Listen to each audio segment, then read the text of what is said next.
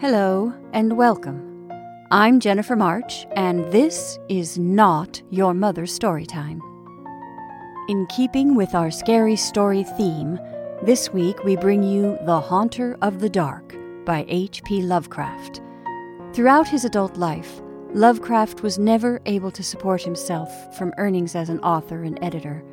He was virtually unknown during his lifetime and was almost exclusively published in pulp magazines before he died in poverty at the age of 46, but is now regarded as one of the most significant 20th century authors of supernatural horror fiction. And now, The Haunter of the Dark by H.P. Lovecraft. I have seen the dark universe yawning, where the black planets roll without aim, where they roll in their horror unheeded, without knowledge or luster or name. Nemesis. Cautious investigators will hesitate to challenge the common belief that Robert Blake was killed by lightning or by some profound nervous shock derived from an electrical discharge. It is true that the window he faced was unbroken, but nature has shown herself capable of many freakish performances.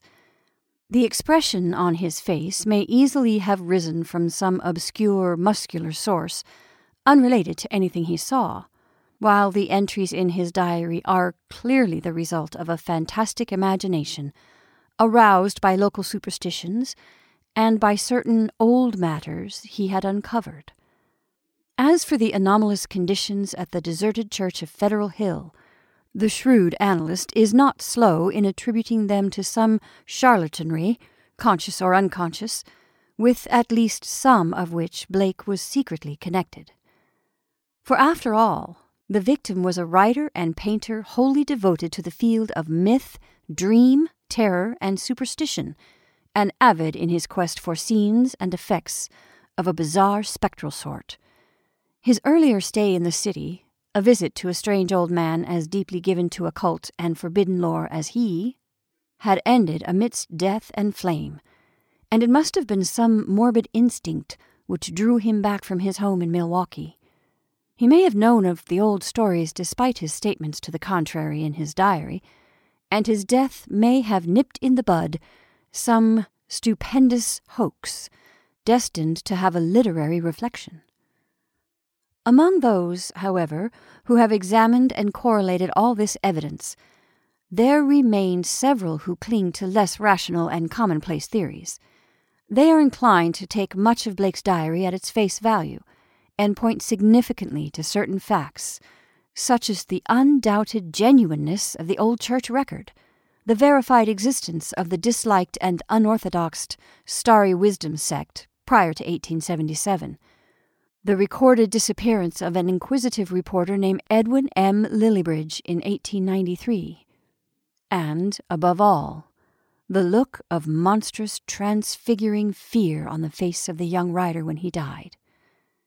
It was one of these believers who, moved to fanatical extremes, threw into the bay the curiously angled stone and its strangely adorned metal box found in the old church steeple the black, windowless steeple, and not the tower where Blake's diary said those things originally were. Though widely censured both officially and unofficially, this man, a reputable physician with a taste for odd folklore, averred that he had rid the earth of something too dangerous to rest upon it.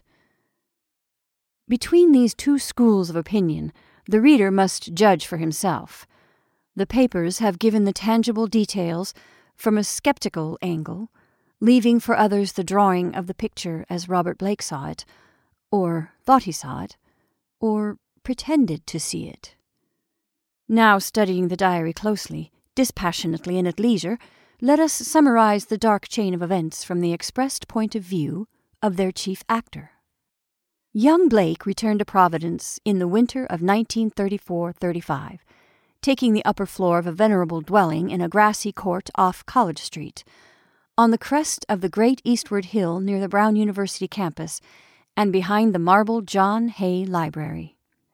It was a cozy and fascinating place, in a little garden oasis of village like antiquity where huge friendly cats sunned themselves atop a convenient shed.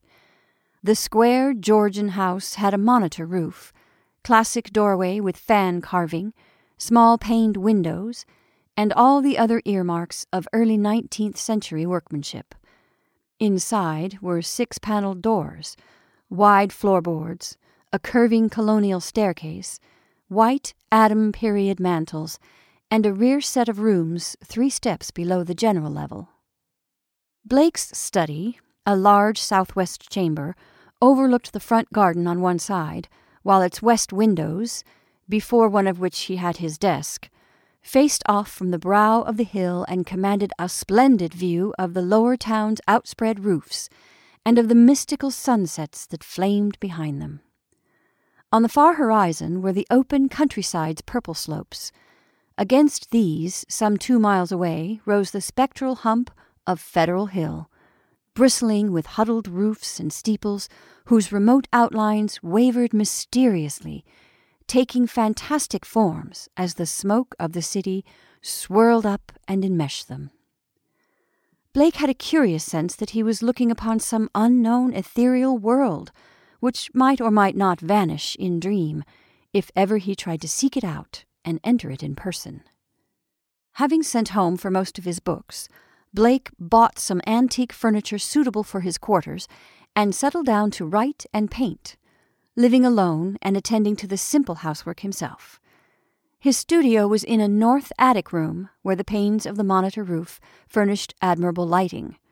During that first winter, he produced five of his best known short stories The Burrower Beneath, The Stairs in the Crypt, Shaggai, In the Vale of Pnath, and The Feaster from the Stars and painted seven canvases, studies of nameless, unhuman monsters, and profoundly alien, non terrestrial landscapes. At sunset, he would often sit at his desk and gaze dreamily off at the outspread west, the dark towers of Memorial Hall just below, the Georgian courthouse belfry, the lofty pinnacles of the downtown section, and that shimmering, spire crowned mound in the distance whose unknown streets and labyrinthine cables so potently provoked his fancy. From his few local acquaintances, he learned that the far off slope was a vast Italian quarter, though most of the houses were remnants of older Yankee and Irish days. Now and then he would train his field glasses on that spectral, unreachable world beyond the curling smoke, picking out individual roofs and chimneys and steeples and speculating upon the bizarre and curious mysteries they might house. Even with optical aid, Federal Hill seemed somehow alien, half fabulous, and linked to the unreal, intangible marvels of Blake's own tales and pictures. The feeling would persist long after the hill had faded into the violet, lamp starred twilight, and the courthouse floodlights and the red industrial trust beacon had blazed up to make the night grotesque. Of all the distant objects on Federal Hill, a certain huge, dark church most fascinated Blake. It stood out with special distinctness at certain hours of the day, and at sunset the great tower and tapering steeple loomed blackly against the flaming sky. It seemed to rest on especially high ground, for the grimy facade and the obliquely seen north side with sloping roof and the tops of great pointed windows, rose boldly above the tangle of surrounding ridge poles and chimney pots. Particularly grim and austere, it appeared to be built of stone, stained and weathered with the smoke and storms of a century and more. The style, so far as the glass could show, was that earliest experimental form of Gothic revival which preceded the stately Upjohn period and held over some of the outlines and proportions of the Georgian age. Perhaps it was reared around 1810 or 1815. As months passed, Blake watched the far off, forbidden structure with an oddly mounting interest. Since the vast windows were never lighted, he knew that it must be vacant. The longer he watched, the more his imagination worked, till at length he began to fancy curious things. He believed that a vague, singular aura of desolation hovered over the place, so that even the pigeons and swallows shunned its smoky eaves. Around other towers and belfries his glass would reveal great flocks of birds, but here they never rested. At least that is what he thought and set down in his diary. He pointed the place out to several friends, but none of them had ever been on Federal Hill, or possessed the faintest notion of what the church was or had been. In the spring, a deep restlessness gripped Blake. He had begun his long planned novel, based on a supposed survival of the witch cult in Maine, but was strangely unable to make progress with it. More and more he would sit at his westward window and gaze at the distant hill and the black, frowning steeple shunned by the birds. When the delicate leaves came out on the garden boughs, the world was filled with a new beauty, but Blake's restlessness was merely increased. It was then that he first thought of crossing the city and climbing boldly up that fabulous slope into the smoke wreathed world of dream. Late in April, just before the eon shadowed Walpurgis time, Blake made his first trip into the unknown. Plodding through the endless downtown streets and the bleak, decayed squares beyond, he came finally upon the ascending avenue of the century worn steps, sagging Doric porches, and blear paned cupolas, which he felt must lead up to the long known, unreachable world beyond the mists. There were dingy blue and white street signs which meant nothing to him, and presently he noted the strange dark faces of the drifting crowds and the foreign signs over curious shops in brown, decade weathered buildings. Nowhere could he find any of the objects he had seen from afar, so that once more he half fancied that the federal hill of that distant view was a dream world, never to be trod by living human feet.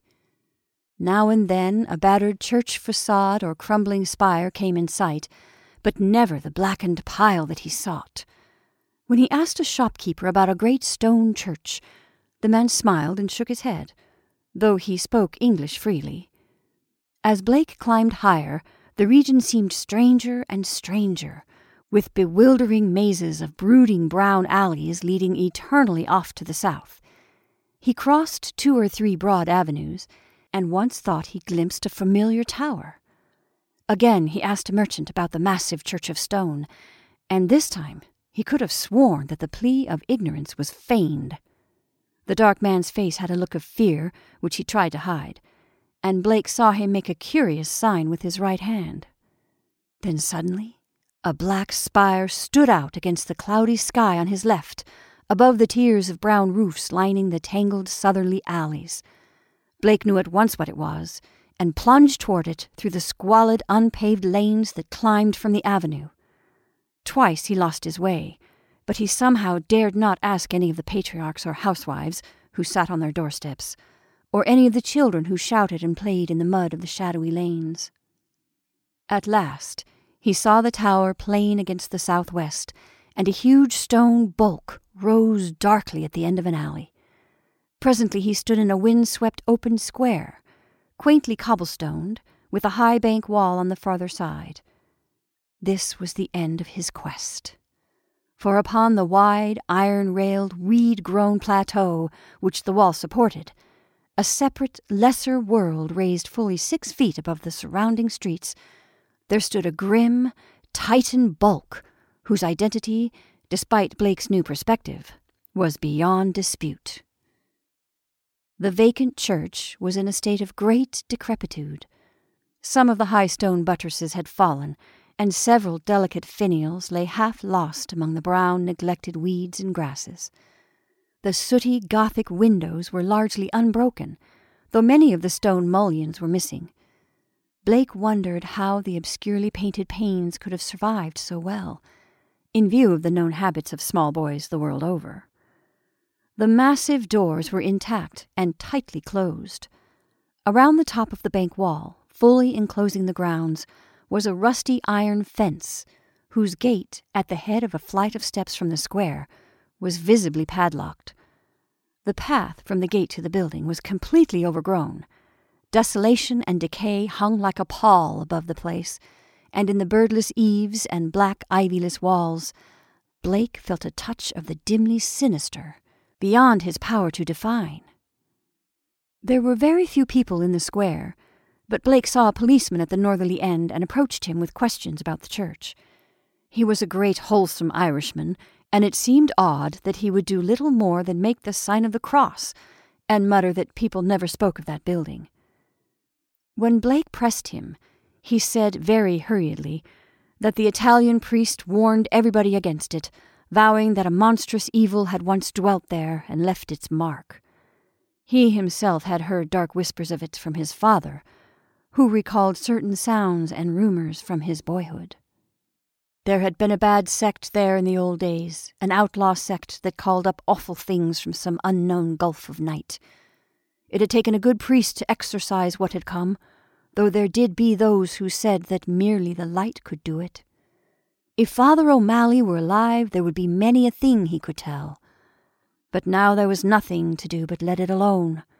It hurt nobody now, and those that owned it were dead or far away. They had run away like rats after the threatening talk in 77, when people began to mind the way folks vanished now and then in the neighborhood. Some day the city would step in and take the property for lack of heirs, but little good would come of anybody's touching it. Better it be left alone for the years to topple, lest things be stirred that ought to rest for ever in their black abyss. After the policeman had gone, Blake stood staring at the sullen, steepled pile. It excited him to find that the structure seemed as sinister to others as to him, and he wondered what grain of truth might lie behind the old tales the bluecoat had repeated. Probably they were mere legends evoked by the evil look of the place, but even so, they were like a strange coming to life of one of his own stories. The afternoon sun came out from behind dispersing clouds but seemed unable to light up the stained, sooty walls of the old temple that towered on its high plateau. It was odd that the green of spring had not touched the brown, withering growths in the raised, iron fenced yard. Blake found himself edging nearer the raised area and examining the bank wall and rusted fence for possible avenues of ingress. There was a terrible lure about the blackened fane which was not to be resisted.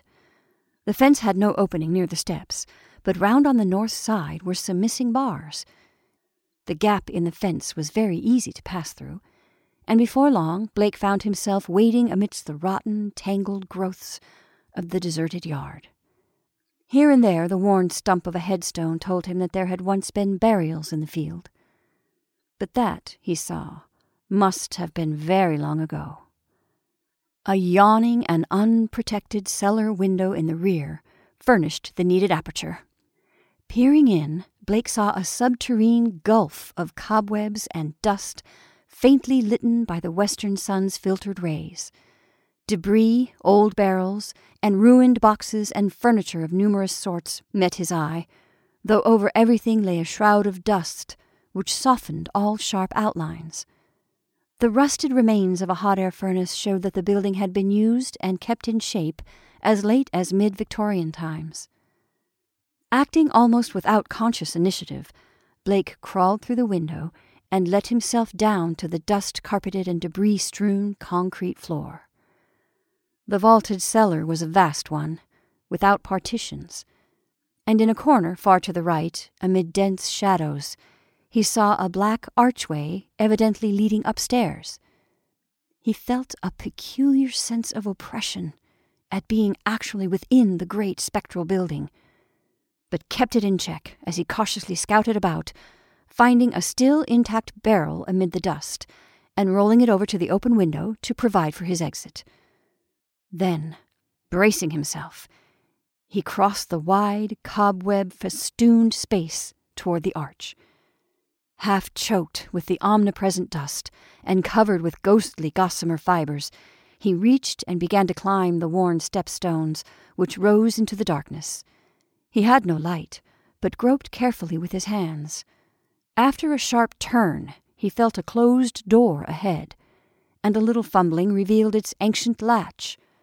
It opened inward, and beyond it he saw a dimly illumined corridor lined with worm eaten paneling. Once on the ground floor, Blake began exploring in a rapid fashion. All the inner doors were unlocked so that he freely passed from room to room. In a rear vestry room beside the apse, Blake found a rotting desk and ceiling high shelves of mildew disintegrating books. Here, for the first time, he received a positive shock of object horror, for the titles of those books told him much. They were the black, forbidden things which most sane people have never even heard of, or have heard of only in furtive, timorous whispers. The banned and dreaded repositories of equivocal secret and immemorial formulae which have trickled down the stream of time from the days of man's youth and the dim, fabulous days before man was. He had himself read many of them, but there were others he had known merely by reputation, or not at all. Crumbling volumes of wholly unidentifiable characters, yet with certain symbols and diagrams shudderingly recognizable to the occult student. Clearly, the lingering local rumors had not lied. This place had once been the seat of an evil older than mankind and wider than the known universe. In the ruined desk was a small leather bound record book filled with entries in some odd cryptographic medium. In the hope of later solving the cryptogram, Blake bore off this volume in his coat pocket. Having now thoroughly explored the ground floor, Blake ploughed again through the dust of the spectral nave to the front vestibule, where he had seen a door and staircase, presumably leading up to the blackened tower and steeple, objects so long familiar to him at a distance. The ascent was a choking experience, for dust lay thick, while the spiders had done their worst in this constricted place. The staircase was a spiral, with high, narrow wooden treads, and now and then Blake passed a clouded window looking dizzily over the city. Though he had seen no ropes below, he expected to find a bell, or peal of bells, in the tower whose narrow, louvered boarded lancet windows his field glasses had studied so often. Here he was doomed to disappointment, for when he attained the top of the stairs, he found the tower chamber vacant of chimes, and clearly devoted to vastly different purposes.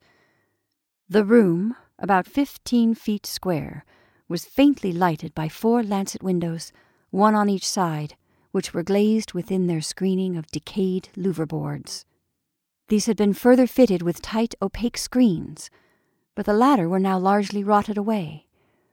In the center of the dust laden floor rose a curious angled stone pillar, some four feet in height and two in average diameter, covered on each side with bizarre, crudely incised, and wholly unrecognizable hieroglyphs. On this pillar rested a metal box of peculiarly asymmetric form, its hinged lid thrown back and its interior holding what looked beneath the decade deep dust to be an egg shaped or irregularly spherical object, some four inches through.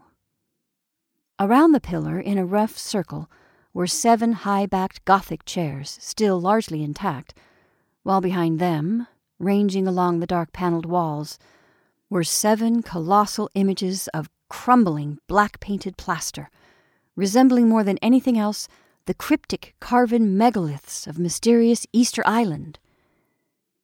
In one corner of the cobwebbed chamber, a ladder was built into the wall, leading up to the closed trap door of the windowless steeple above. As Blake grew accustomed to the feeble light, he noticed odd bas-reliefs on the strange open box of yellowish metal. Approaching, he tried to clear the dust away with his hands and handkerchief, and saw that the figurings were of a monstrous and utterly alien kind, depicting entities which, though seemingly alive, resembled no known life form ever evolved on this planet. The four inch seeming sphere turned out to be a nearly black, red striated polyhedron with many irregular flat surfaces. Either a very remarkable crystal of some sort, or an artificial object of carved and highly polished mineral matter. It did not touch the bottom of the box, but was held suspended by means of a metal band around its center, with seven queerly designed supports extending horizontally to angles of the box's inner wall near the top. This stone, once exposed, exerted upon Blake an almost alarming fascination.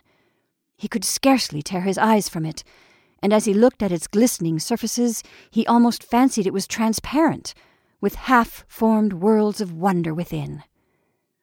Into his mind floated pictures of alien orbs with great stone towers, and other orbs with Titan mountains and no mark of life, and still remoter spaces where only a stirring in vague blacknesses told of the presence of consciousness and will. When he did look away, it was to notice a somewhat singular mound of dust in the far corner near the ladder to the steeple. Just why it took his attention he could not tell, but something in its contours carried a message to his unconscious mind. Plowing toward it and brushing aside the hanging cobwebs as he went, he began to discern something grim about it. Hand and handkerchief soon revealed the truth, and Blake gasped with a baffling mixture of emotions. It was a human skeleton, and it must have been there for a very long time. The clothing was in shreds, but some buttons and fragments of cloth bespoke a man's grey suit. There were other bits of evidence shoes, metal clasps, huge buttons for round cuffs, a stick pin of bygone pattern a reporter's badge with the name of the old Providence telegram, and a crumbling leather pocketbook. Blake examined the latter with care, finding within it several bills of antiquated issue, a celluloid advertising calendar for 1893, some cards with the name Edwin M. Lillibridge, and a paper covered with penciled memoranda.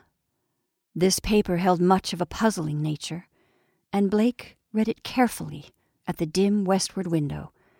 Its disjointed text included such phrases as the following Prof. Enoch Bowen, home from Egypt, May 1844, buys Old Free Will Church in July, his archaeological work and studies in occult well known. Dr. Drown of Fourth Baptist warns against starry wisdom in Sermon 29 December 1844. Congregation 97 by end of 45. 1846. Three disappearances. First mention of shining trapezohedron. Seven disappearances 1848. Stories of blood sacrifice begin. Investigation 1853 comes to nothing. Stories of sounds. Father O'Malley tells of devil worship with box found in great Egyptian ruins. Says they call up something that can't exist in light. Flees a little light and banished by strong light then has to be summoned again. Probably got this from deathbed confession of Francis X. Feeney, who had joined Starry Wisdom in 49. These people say the shining trapezohedron shows them heaven and other worlds, and that the haunter of the dark tells them secrets in some way. Story of Orrin B. Eddy, 1857. They call it up by gazing at the crystal and have a secret language of their own. 200 or more in congregation, 1863, exclusive of men at front. Irish boys mob church in 1869 after Patrick Regan's disappearance. Veiled article in J, 14 March 72, but people don't talk about it. Six disappearances 1876. Secret committee calls on Mayor Doyle. Action promised February 1877. Church closes in April. Gang Federal Hill Boys, threatened doctor and vestryman in May. 180 persons leave city before end of 77. Mention no names. Ghost stories begin around 1880. Try to ascertain truth of report that no human being has entered church since 1877. Ask Lanigan for photograph of place taken in 1851. Restoring the paper to the pocketbook, and placing the ladder in his coat, Blake turned to look down at the skeleton in the dust. The implication of notes were clear, and there could be no doubt but that this man had come to the deserted edifice forty two years before in a quest of newspaper sensation, which no one else had been bold enough to attempt. Perhaps no one else had known of his plan. Who could tell?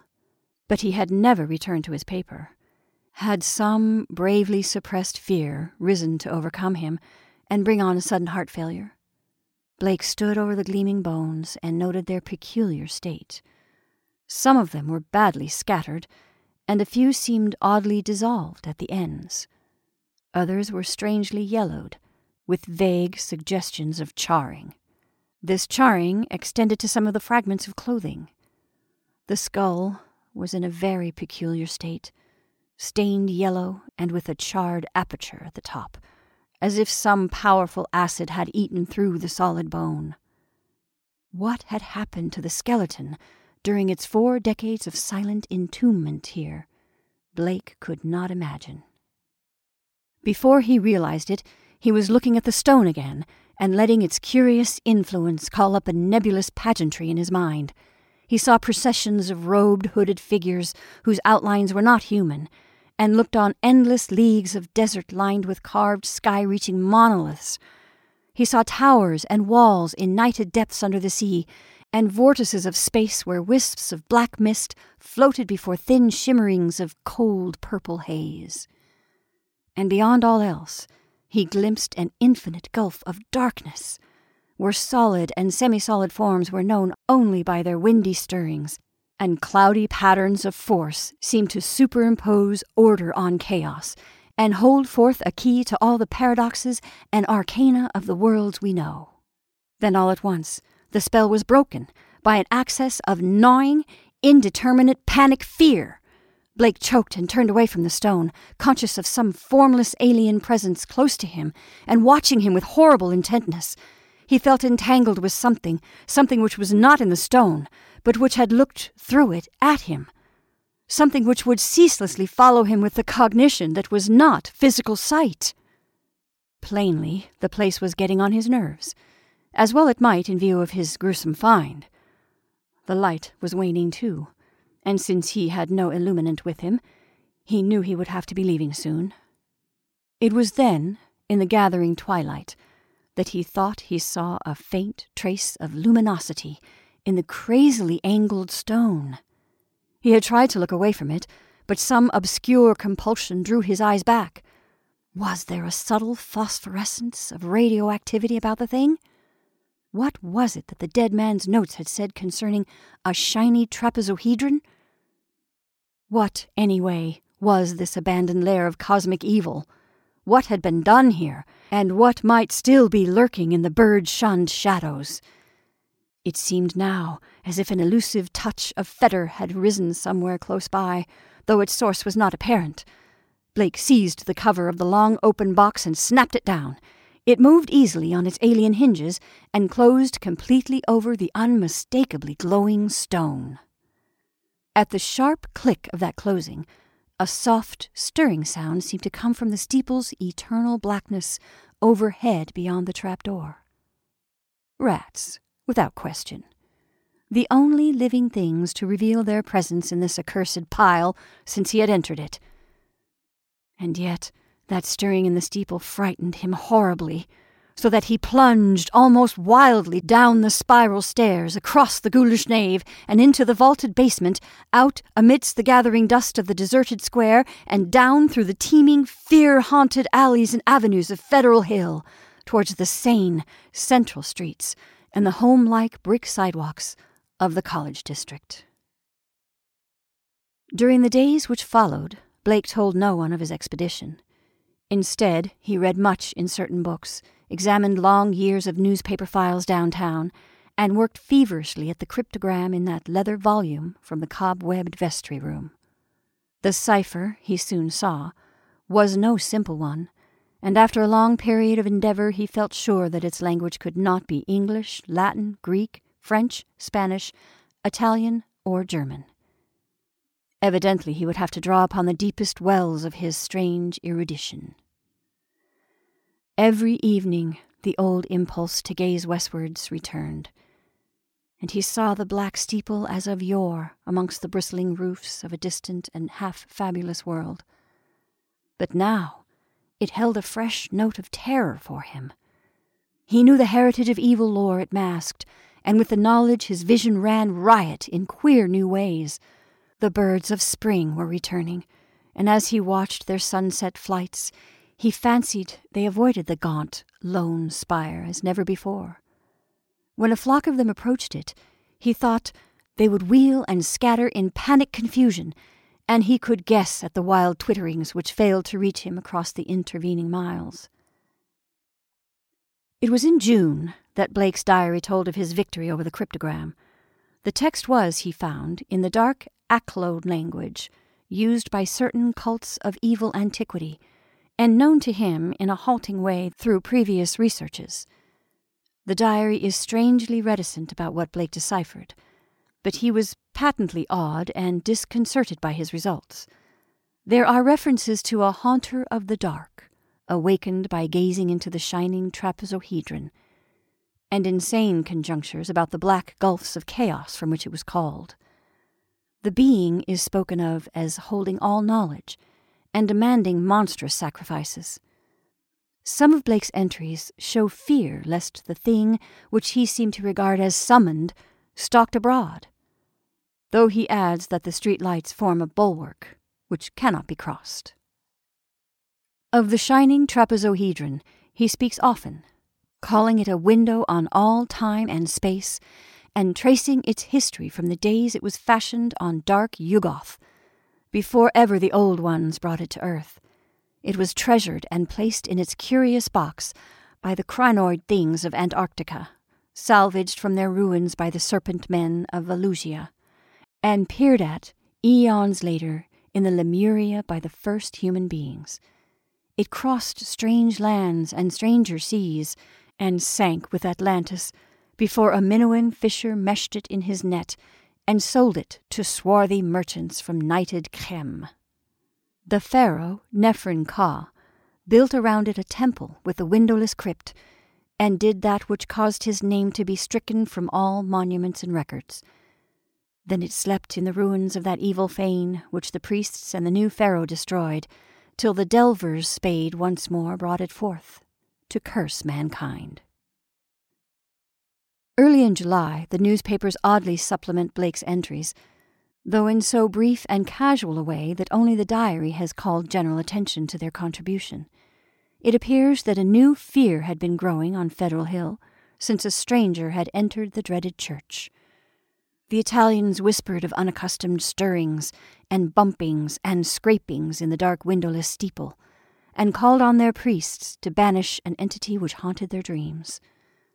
Something, they said, was constantly watching at a door to see if it were dark enough to venture forth. Press items mentioned the long standing local superstitions, but failed to shed much light on the earlier background of the horror. It was obvious that the young reporters of today are no antiquarians. In writing of these things in his diary, Blake expressed a curious kind of remorse and talks of the duty of burying the shiny trapezohedron and of banishing what he had evoked by letting daylight into the hideous jutting spire. At the same time, however, he displayed the dangerous extent of his fascination and admits a morbid longing, pervading even his dreams, to visit the accursed tower and gaze again into the cosmic secrets of the glowing stone. Then something in the journal on the morning of 17 July threw the diarist into a veritable fever of horror. It was only a variant of the other half humorous items about the Federal Hill restlessness, but to Blake it was somehow very terrible indeed. In the night, a thunderstorm had put the city's lighting system out of commission for a full hour. And in that black interval, the Italians had nearly gone mad with fright. Those living near the dreaded church had sworn that the thing in the steeple had taken advantage of the street lamp's absence and gone down into the body of the church, flopping and bumping around in a viscous, altogether dreadful way. Towards the last, it had bumped up to the tower, where there were sounds of the shattering of glass. It could go wherever the darkness reached, but light would always send it fleeing. When the current blazed on again, there had been a shocking commotion in the tower, for even the feeble light trickling through the grime blackened, louver boarded windows was too much for the thing. It had bumped and slithered up into its tenebrous steeple just in time, for a long dose of light would have sent it back into the abyss whence the crazy stranger had called it. During the dark hour, praying crowds had clustered around the church in the rain, with lighted candles and lamps, somehow shielded with folded paper and umbrellas. A guard of light to save the city from the nightmare that stalks its darkness. Once, those nearest the church declared, the outer door had rattled hideously. From this point onwards, Blake's diary shows a mounting tide of insidious horror and nervous apprehension. He upbraids himself for not doing something and speculates wildly on the consequences of another electrical breakdown. It had been verified that on three occasions during thunderstorms, he telephoned the electric light company in a frantic vein and asked that desperate precautions against a lapse of power be taken. His entries dwell monotonously on certain terrible dreams, and of a strengthening of the unholy rapport in his sleep. There is mention of a night when he awakened to find himself fully dressed, outdoors, and headed automatically down College Hill towards the west. Again and again he dwells on the fact that the thing in the steeple knows where to find him. The following week, 30 July, is recalled as a time of Blake's partial breakdown. He did not dress and ordered all his food by telephone. Visitors remarked the cords he kept near his bed, and he said that sleepwalking had forced him to bind his ankles every night with knots which would probably hold or else awaken him with the labor of untying. In his diary, he told of the hideous experience which had brought the collapse. After retiring on the night of the 30th, he had suddenly found himself groping about in an almost black space. All he could see were short, faint, horizontal streaks of bluish light, but he could smell an overpowering fetor and hear a curious jumble of soft, furtive sounds above him. Whenever he moved, he stumbled over something, and at each noise there would come a sort of answering sound from above, a vague stirring, mixed with the cautious sliding of wood on wood.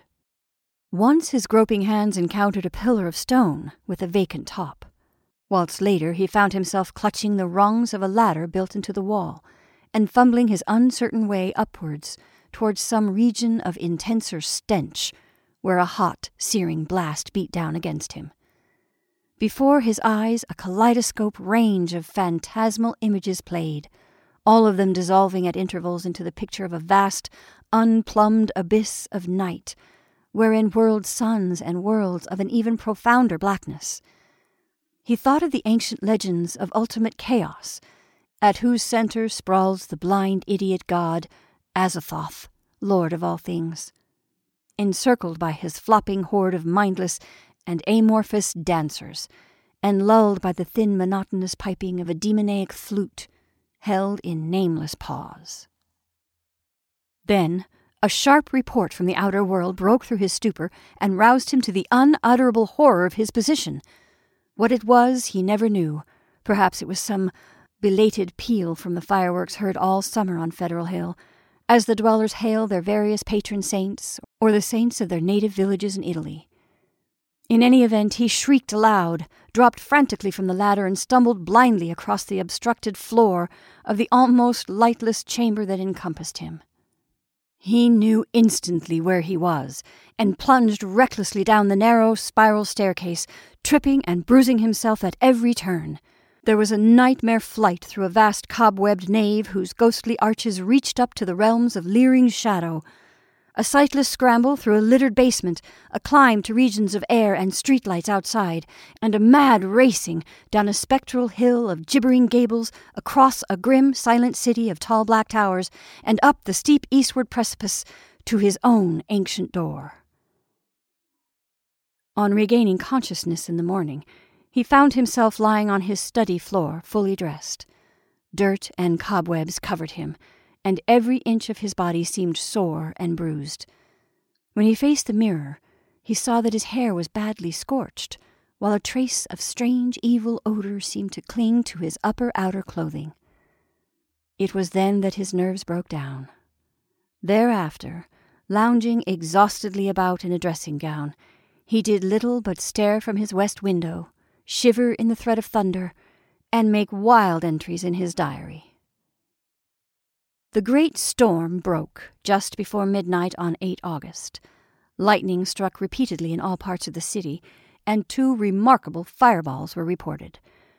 The rain was torrential, while a constant fusillade of thunder brought sleeplessness to thousands. Blake was utterly frantic in his fear for the lighting system and tried to telephone the company around 1 a.m., though by that time service had been temporarily cut off in the interest of safety. He recorded everything in his diary the large, nervous, and often undecipherable hieroglyphs telling their own story of growing frenzy and despair, and of entries scrawled blindly in the dark. He had to keep the house dark in order to see out the window, and it appears that most of his time was spent at his desk, peering anxiously through the rain, across the glistening miles of downtown roofs, at the constellation of distant lights marking Federal Hill. Now and then he would fumblingly make an entry in his diary, so that detached phrases such as, The lights must not go, It knows where I am, I must destroy it, and It is calling to me, but perhaps it means no injury this time, are found scattered down two of the pages. Then the lights went out all over the city. It happened at 2:12 a.m. according to the powerhouse records, but Blake's diary gives no indication of the time. The entry is merely lights out. God help me. On Federal Hill there were watchers as anxious as he, and rain-soaked knots of men paraded the square and alleys around the evil church with umbrella-shaded candles, electric flashlights, oil lanterns, crucifixes, and obscure charms of the many sorts common to southern Italy. They blessed each flash of lightning and made cryptical signs of fear with their right hands when a turn in the storm caused the flashes to lessen and finally to cease altogether. A rising wind blew out most of the candles so that the scene grew thickeningly dark. Someone roused Father Merluzzo of Spirito Santo Church, and he hastened to the dismal square to pronounce whatever helpful syllables he could. Of the restless and curious sounds in the blackened tower, there could be no doubt whatever. For what happened at 2:35, we have the testimony of the priest, a young, intelligent, and well-educated person, of Patrolman William J. Monahan of the Central Station, an officer of the highest reliability who had paused at that part of his beat to inspect the crowd and of most of the seventy eight men who had gathered around the church's high bank wall, especially those in the square where the eastward facade was visible. Of course, there was nothing which can be proved as being outside the order of nature. The possible causes of such an event are many. No one can speak with certainty of the obscure chemical processes arising in a vast, ancient, ill aired and long deserted building of heterogeneous contents mephitic vapors, spontaneous combustion, pressure of gases born of long decay. Any one of numberless phenomena might be possible. And then, of course, the factor of conscious charlatanry can by no means be excluded. The thing was really quite simple in itself, and covered less than three minutes of actual time. Father Merluzzo, always a precise man, looked at his watch repeatedly.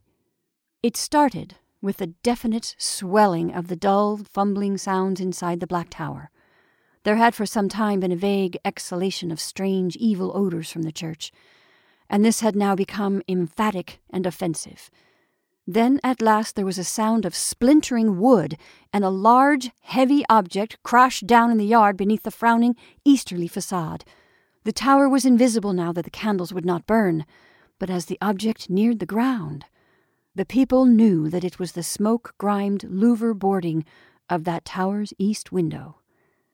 Immediately afterwards, an utterly unbearable fetor welled forth from the unseen heights, choking and sickening the trembling watchers, and almost prostrating those in the square.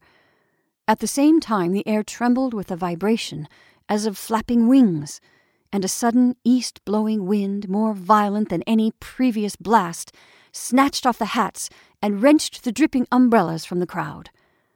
Nothing definite could be seen in the candleless light, though some upward looking spectators thought they glimpsed a great, spreading blur of denser blackness against the inky sky. Something like a formless cloud of smoke that shot with meteor like speed towards the east. That was all. The watchers were half numbed with fright, awe, and discomfort, and scarcely knew what to do, or whether to do anything at all. Not knowing what had happened, they did not relax their vigil, and a moment later they set up a prayer as a sharp flash of belated lightning, followed by an ear splitting crash of sound, rent the flooded heavens. Half an hour later the rain stopped, and in fifteen minutes more the street lights sprang on again, sending the weary, bedraggled watchers, relieved, back to their homes. The next day's paper gave these matters minor mention in connection with the general storm reports. It seems that the great lightning flash and deafening explosion which followed the Federal Hill occurrence were even more tremendous farther east, where a blast of the singular fetor was likewise noticed. The phenomenon was most marked over College Hill, where the crash awakened all the sleeping inhabitants and led to a bewildered round of speculations. Of those who were already awake, only a few saw the anomalous blaze of light near the top of the hill or noticed the inexplicable upward rush of air which almost stripped the leaves from the trees and blasted the plants in the gardens. It was agreed that the lone sudden lightning bolt must have struck somewhere in this neighborhood, though no trace of its striking could afterwards be found. A youth in the Tau Omega fraternity house thought he saw a grotesque and hideous mass of smoke in the air just as the preliminary flash burst, but his observation has not yet been verified. All of the observers, however, agreed as to the violent gust from the west and the flood of intolerable stench which preceded the belated smoke, whilst evidence concerning the momentary burned odor after the stroke is equally general. These points were discussed very carefully because of their probable connection with the death of Robert Blake. Students in the Pi Delta house, whose upper rear windows looked into Blake's study, noticed the blurred white face at the westward window on the morning of the ninth, and wondered what was wrong with the expression. When they saw the same face in the same position that evening, they felt worried and watched for the lights to come up in his apartment. Later, they rang the bell of the darkened flat and finally had a policeman force the door. The rigid body sat bolt upright at the desk by the window and when the intruders saw the glassy, bulging eyes and the marks of stark, convulsive fright on the twisted features, they turned away in sickened dismay. Shortly afterwards, the coroner's physician made an examination, and despite the unbroken window, reported electrical shock or nervous tension induced by electrical discharge as the cause of death. The hideous expression he ignored altogether deeming it a not improbable result of the profound shock as experienced by a person of such abnormal imagination and unbalanced emotions.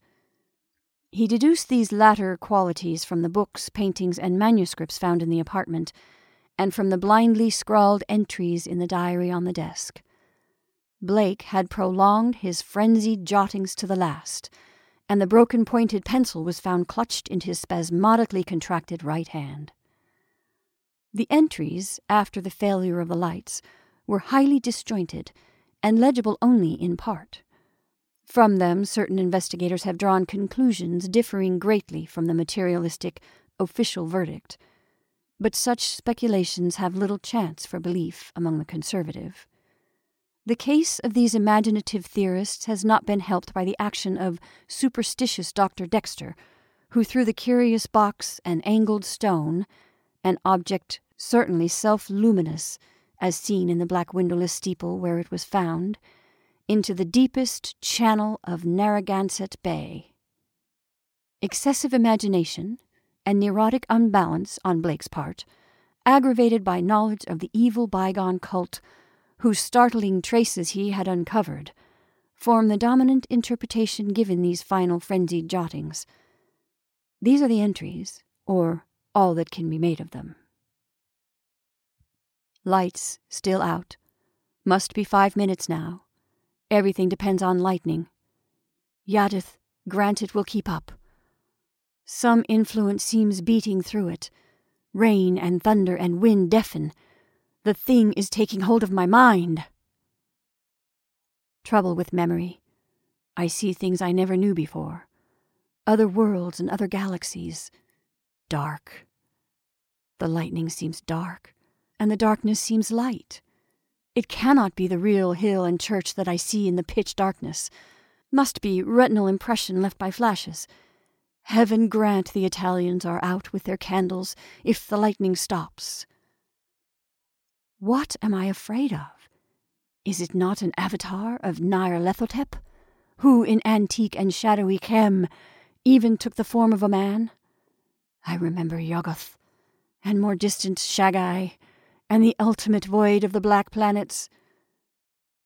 The long winging flight through the void cannot cross the universe of light, recreated by the thoughts caught by the shining trapezohedron. Send it through the horrible abysses of radiance. My name is Blake, Robert Harris Blake of 620 East Knapp Street, Milwaukee, Wisconsin. I am on this planet. Azathoth, have mercy. The lightning no longer flashes. Horrible, I can see everything with a monstrous sense that is not sight. Light is dark, and dark is light. Those people on the hill, guard, candles and charms, their priests. Sense of distance is gone. Far is near, and near is far. No light, no glass. See that steeple, that tower, window, can hear Roderick Usher am mad or going mad. The thing is stirring and fumbling in the tower. I am it, and it is I. I want to get out, must get out and unify the forces. It knows where I am. I am Robert Blake, but I see the tower in the dark. There is a monstrous odor, senses transfigured, boarding at that tower window, cracking and giving way. La Nagai Gaga. I see it coming here. Hell wind, Titan blur, black wing, Yog Sothoth, save me, the three lobed burning eye. And that's our story for this evening. I hope you enjoyed The Haunter of the Dark by H.P. Lovecraft. Thank you for listening. I'm Jennifer March, and this is not your mother's story time.